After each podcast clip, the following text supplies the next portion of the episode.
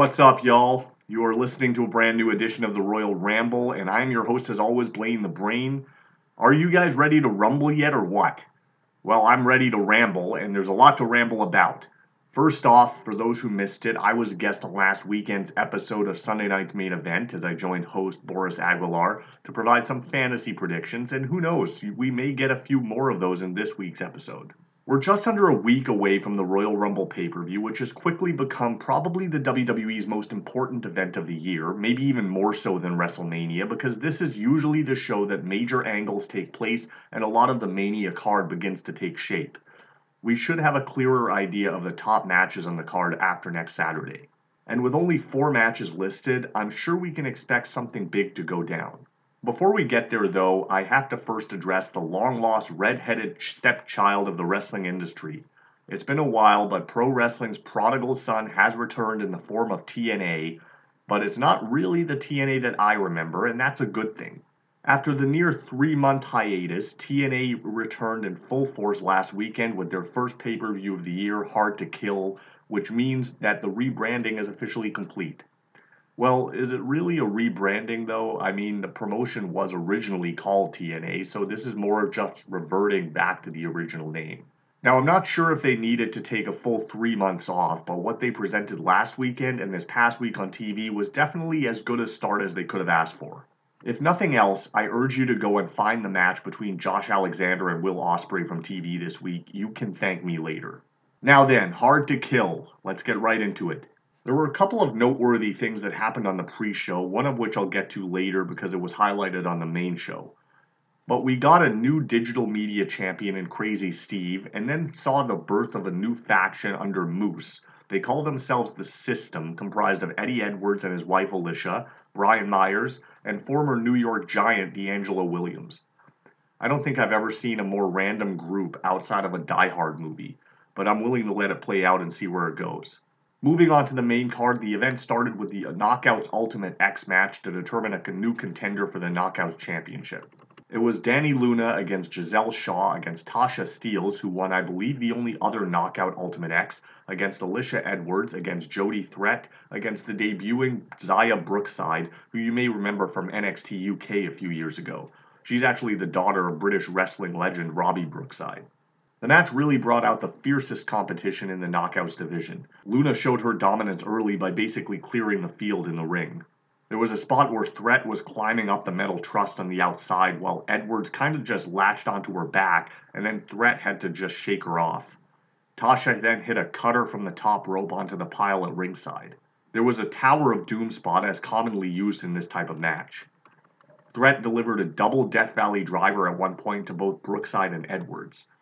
Shaw later launched herself off Luna's back to spear Threat, who was hanging from the cables by her hands. And in the end, it was Giselle Shaw who managed to fight off Luna and Steelz to secure the Foam X and the victory. Given the emergence of this new faction, I am honestly surprised that they didn't give Edwards the win here. Not that I'm a fan of hers, but it just kind of makes them seem a lot less threatening since they're losing matches right off the bat. But I guess they'll make up for that later. They air footage from the pre-show where Joe Hendry was attacked by DJ Whoo Kid and AJ Francis, the former Top Dolla in WWE. Francis then cuts a pre-tape promo from the hotel lobby, basically trying to establish his overall presence in the company. Dirty Dango versus PCO was up next, and an odd match to be had on pay-per-view, but I guess PCO is still over. PCO was actually wheeled out on an operating table, and I don't recall if they've ever done this entrance before, but it suits his character. Before the match even really starts, Joey Bravo attacks PCO, and then he's basically assaulted three on one by the heel team. Rhino tries to make the save, and then Santino comes out and restarts the match as a six man tag, bringing out Jake Something as the third partner for the babyfaces, and he just happened to be standing by the entranceway in his ring gear. Something enters the match in grand fashion with a diving double clothesline over the top rope. PCO hits the deanimator on Dango and then power bombs Dango on top of Bravo and finishes with the PCOsault on Bravo for the win, and thankfully this train wreck is over. MK Ultra, which is comprised of Masha Slamovich and Killer Kelly, put their knockouts tag belts on the lineup next against the team of Rosemary and Havoc, who have apparently gone back to their original decay gimmick. When that happened, I'll never be able to tell you. But they managed to vanquish the champs with a sit out powerbomb by Havoc and assisted jumping neck breaker by Rosemary to win the titles. More footage is shown from the countdown show where Steve Maclin just beat the hell out of Rich Swann. Thus far, it seems that the pre show was more eventful than the main card. Gia interviews Maclin live, who welcomes us all to the era of mayhem. Scott D'Amore then comes out on stage and announces TNA's partnership with the NFL and their Huddle for Help campaign. D'Amore also brings out the AAA president, Dorian Pena, to announce that the two promotions will officially be partners as well and both sign the agreement. I wonder if this will affect AEW's relationship with AAA, though I really don't know the full details of this contract. And with that, it was time for the X Division title match as Chris Sabin defended against the AAA champion El Hijo del Vikingo and Kushida in a three way dance. I don't want to say this match under-delivered, but it wasn't quite as action-packed as I expected, but still pretty good. There was a really cool sequence at the beginning where each guy delivered a series of arm drags to their opponents, one after the other. Sabin had his challengers trapped in dual submissions at one point with a leg lock on Vikingo and Octopus on Kushida, but both escaped. There was a really nice Canadian destroyer spot on the ramp by Sabin from the middle rope. Sabin then drilled Kushida with the Cradle Shock to retain the title. Josh Alexander met former MLW champion Alexander Hammerstone up next. I didn't realize until now exactly how huge Hammerstone was, and I'm honestly shocked that he, WWE never picked this guy up. The match was really technical and very fun, and I felt that it showcased both guys pretty equally. Hammerstone used a lot of power moves, including a world's strongest slam onto the ring apron. He tweaked his knee at one point off a leapfrog spot, which prevented him from delivering his nightmare pendulum move, and I thought they told a really good story here, and Hammerstone did a tremendous job of selling. This led to Alexander eventually hitting a snap German suplex, followed by the C4 spike for the win. This was ultimately the right call as Alexander has been losing a lot lately and needed a big win to cement himself as a top contender. And also, if Hammerstone isn't sticking around, this loss doesn't really hurt him.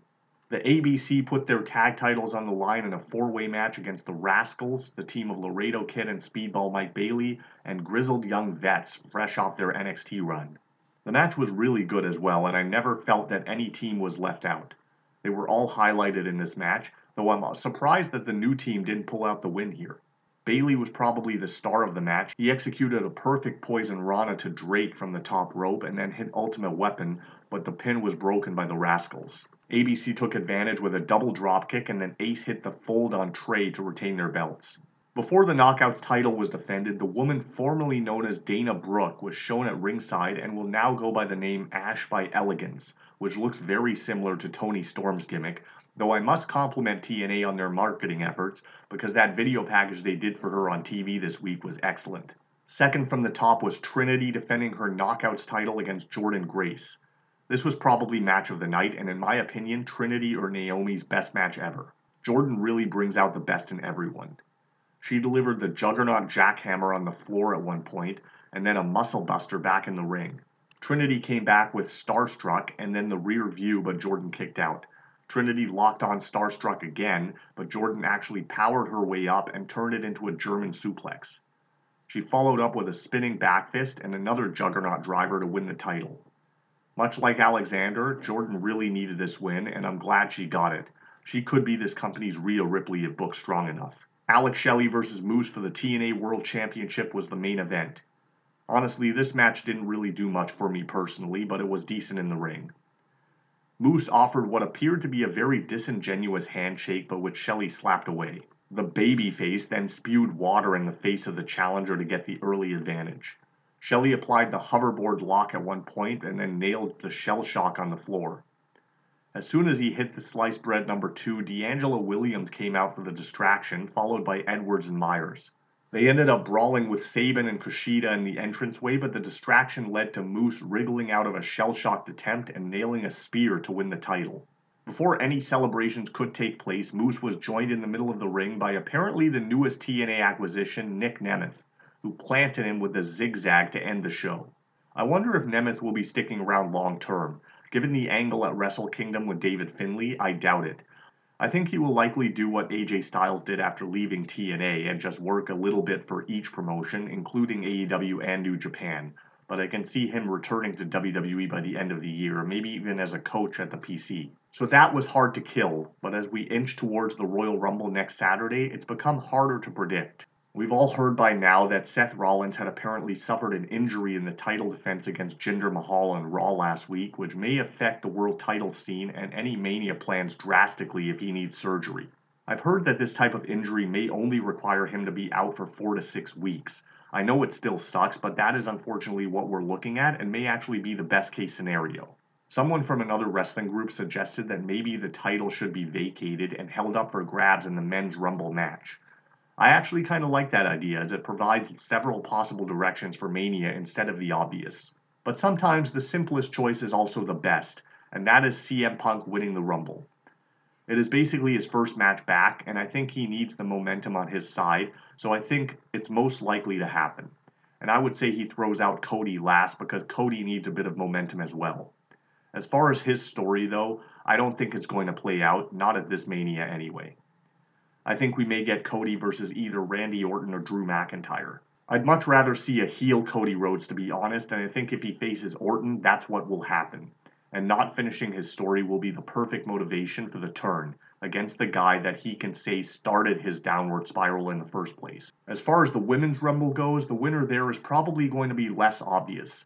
Becky Lynch and Nia Jax are currently the two heavy favorites. You also have Bayley in the match who can create some interesting storyline with the rest of Damage Control, and then Bianca Belair who is on a mission to get her title back, as well as Jade Cargill who will likely be in the Rumble as well making her in-ring debut. I don't expect Jade to win, but I think she gets an early number and probably gets the dominant spot this year, eliminating the most competitors, where it takes a bunch of girls to throw her out, or at least one Nia Jax. I'm going to throw one into left field here and suggest that this is where we get the WWE return of Sasha Banks. I predicted this exact thing last year, and I think it would be a huge mistake for her to go to AEW given how most of their women's roster is booked and poor booking was her main reason for leaving WWE in the first place. I think Sasha returns triumphantly and wins the Rumble, and then her and maybe Bianca run it back at WrestleMania 40. The two other title matches on the card seem a lot easier to predict. I've been very impressed with Logan Paul in recent years. Not only is this guy a tremendous athlete, but he's a better worker than 90% of the roster, with Kevin Owens as probably one of the few exceptions. Given the angle on SmackDown this week, I think they'll do something where KO punches Paul like he did a few weeks ago, but does it so hard that he re injures his own hand, and then the distraction allows Paul to schoolboy him with a hook of the tights to keep the belt. And then the four way is just an interesting way to book Roman Reigns. I don't think he's ever been against three other guys during his title run, but I can't see any other result than Roman keeping his title. I just hope it doesn't become too convoluted here. So, those are my thoughts. I will be back next week to review the event. Until then, I leave you with an ABC.